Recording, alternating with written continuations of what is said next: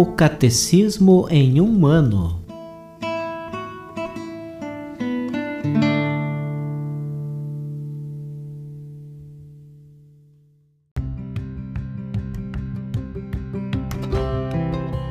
Olá, eu sou Bruno, seminarista da Diocese de Ponta Grossa, Paraná.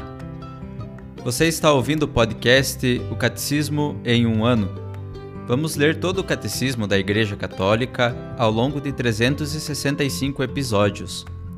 Estamos utilizando a tradução em português apresentada pela CNBB em 2013, baseada na edição típica em latim. Baixe o plano de leitura por meio de um link que você encontra na página do Instagram, arroba o Catecismo em um ano, ou na descrição deste podcast.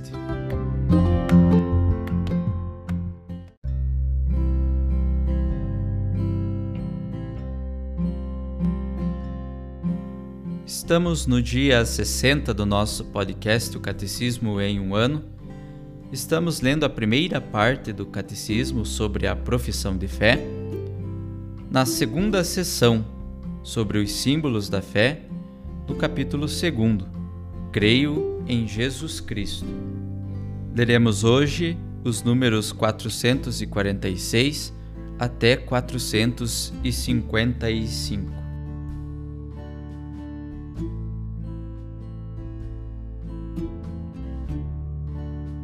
Quarto, Senhor.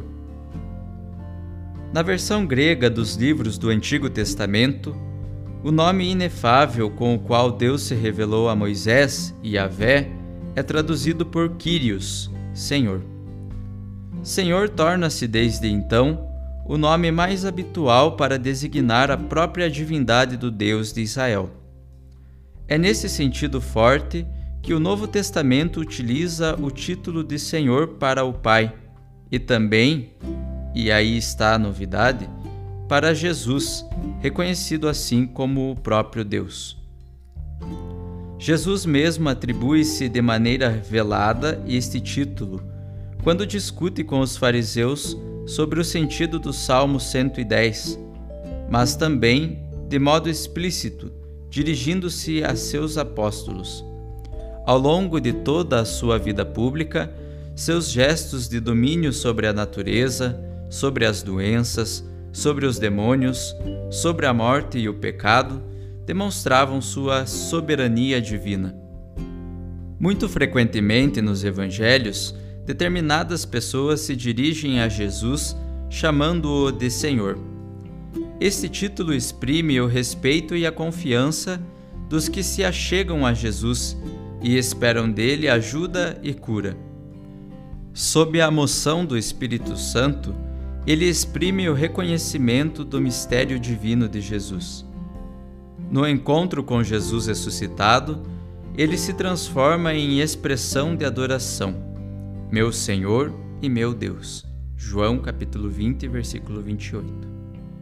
Assume então uma conotação de amor e afeição que tornar-se-á peculiar à tradição cristã. É o Senhor. João 21, versículo 7. Ao atribuir a Jesus o título divino de Senhor, as primeiras confissões de fé da Igreja afirmam, desde o início, que o poder, a honra e a glória devidos a Deus Pai cabem também a Jesus, por ser ele de condição divina. Filipenses capítulo 2, versículo 6, e ter o Pai manifestado essa soberania de Jesus, ressuscitando-o dos mortos e exaltando-o em sua glória. Desde o princípio da história cristã, a afirmação do senhorio de Jesus sobre o mundo e sobre a história significa também o reconhecimento de que o homem não deve submeter sua liberdade pessoal de maneira absoluta a nenhum poder terrestre, mas somente a Deus Pai e ao Senhor Jesus Cristo. César não é o Senhor. A Igreja crê que a chave, o centro e o fim de toda a história humana se encontram em seu Senhor e Mestre.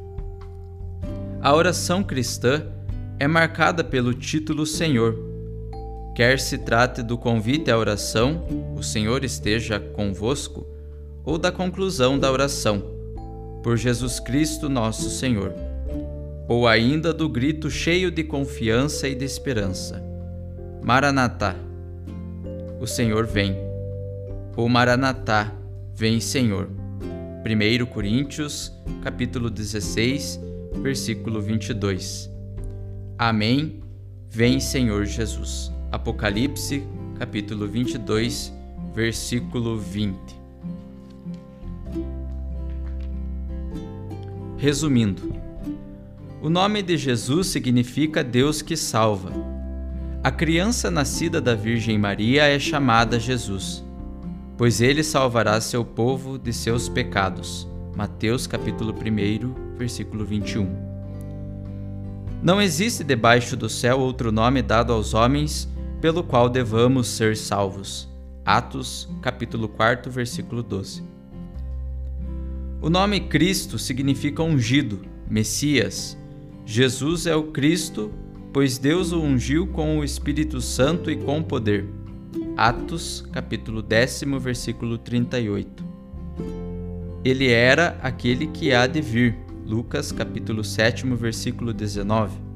O objeto da esperança de Israel. O nome Filho de Deus significa a relação única e eterna de Jesus Cristo com Deus, seu Pai. Ele é o seu Filho único do Pai e o próprio Deus. Crer que Jesus Cristo é o Filho de Deus é necessário para ser cristão. O nome Senhor designa a soberania divina. Confessar ou invocar Jesus como Senhor é crer em sua divindade. Ninguém pode dizer Jesus é Senhor a não ser no Espírito Santo. 1 Coríntios capítulo 12, versículo 3.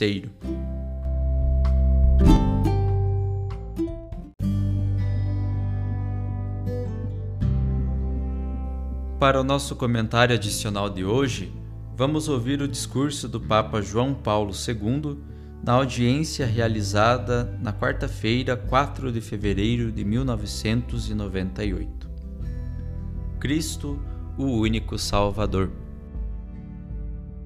Caríssimos irmãos e irmãs, Cristo revela-se em todas as suas vicissitudes terrenas como Salvador enviado pelo Pai para a salvação do mundo.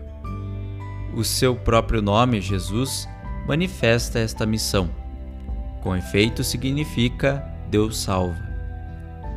É o nome que lhe é conferido depois de uma indicação celeste. Tanto Maria como José recebem a ordem de o chamar assim. Na mensagem a José, o significado do nome é esclarecido. Ele, de fato, salvará o seu povo dos seus pecados. Cristo define a sua missão de Salvador como um serviço, cuja manifestação mais alta consistirá no sacrifício da vida a favor dos homens. O Filho do Homem não veio para ser servido, mas para servir e dar a vida em resgate por muitos. Estas palavras, pronunciadas para contrastar a tendência dos discípulos a buscar o primeiro lugar no reino, querem sobretudo suscitar neles uma nova mentalidade, mais conforme à do Mestre.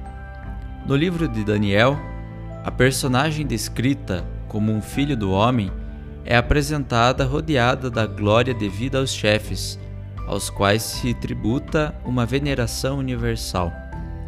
Todos os povos, nações e línguas o servirão.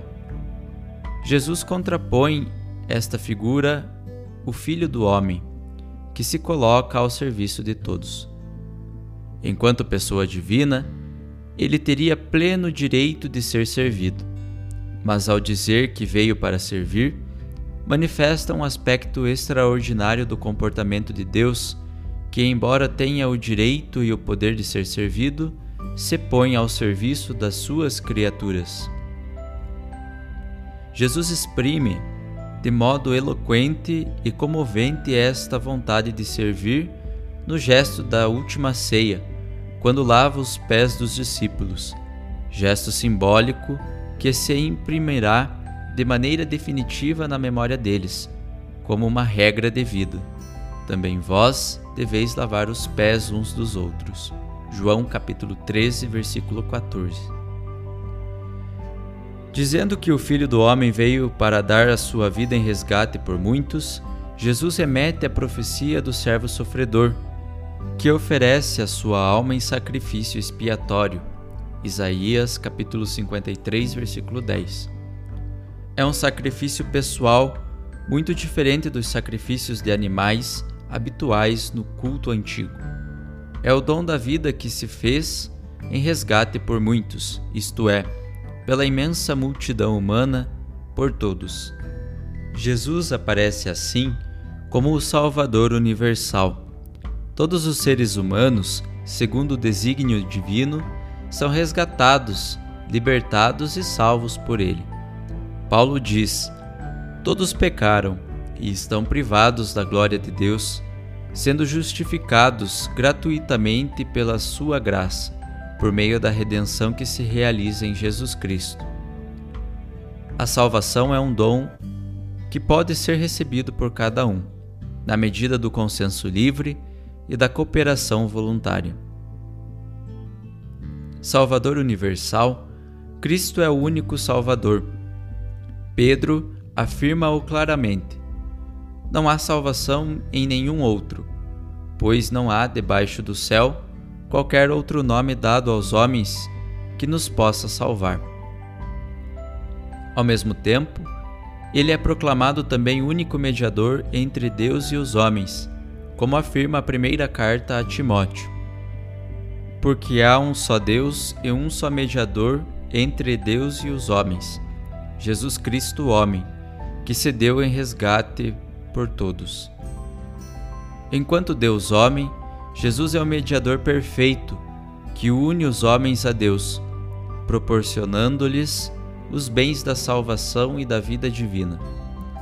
Trata-se de uma mediação única, que exclui qualquer mediação concorrente ou paralela, embora seja conciliável com mediações participadas ou dependentes, conforme nos diz a Redemptoris Missio. Portanto, ao lado de Cristo não se pode admitir outras fontes ou vias de salvação autônomas. Assim, nas grandes religiões, que a Igreja considera com respeito e estima na linha indicada pelo Concílio Vaticano II, os cristãos reconhecem a presença de elementos salvíficos, que, porém, atuam em dependência da influência da graça de Cristo. Essas religiões podem assim contribuir, em virtude da ação misteriosa do Espírito Santo, que sopra onde quer para ajudar os homens no caminho rumo à felicidade eterna. Mas este papel é também fruto da atividade redentora de Cristo. Também em relação às religiões, por isso, age misteriosamente Cristo Salvador, que nesta obra une a si a Igreja, constituída como sacramento da íntima união com Deus e da unidade de todo o gênero humano. É-me grato concluir com uma admirável página do Tratado da Verdadeira Devoção a Maria, de São Luís de Montfort, que proclama a fé cristológica da Igreja. Jesus Cristo é o Alfa e o Ômega, o princípio e o fim de todas as coisas. Ele é o único Mestre que nos deve instruir, o único Senhor do qual dependemos, a única cabeça a qual devemos estar unidos, a única via que nos deve conduzir, a única verdade em que devemos crer, a única vida que nos deve vivificar, o único tudo que nos deve bastar em todas as coisas. Todo fiel que não está unido a Cristo como ramo à videira cai, seca e só serve para ser lançado no fogo. Se ao contrário, estamos em Jesus Cristo e Jesus Cristo em nós, já não existe condenação alguma a temer. Nem os anjos do céu, nem os homens da terra, nem os demônios do inferno, nem qualquer outra criatura poderá fazer-nos mal, porque jamais nos poderá separar do amor de Deus em Jesus Cristo. Tudo podemos por Cristo, com Cristo e em Cristo. Podemos prestar toda a honra e glória ao Pai na unidade do Espírito Santo.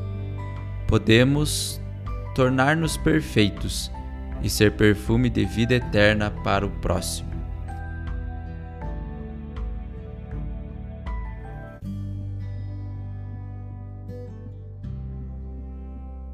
Os textos das catequeses papais encontram-se na íntegra no site da Santa Sé, vatican.va.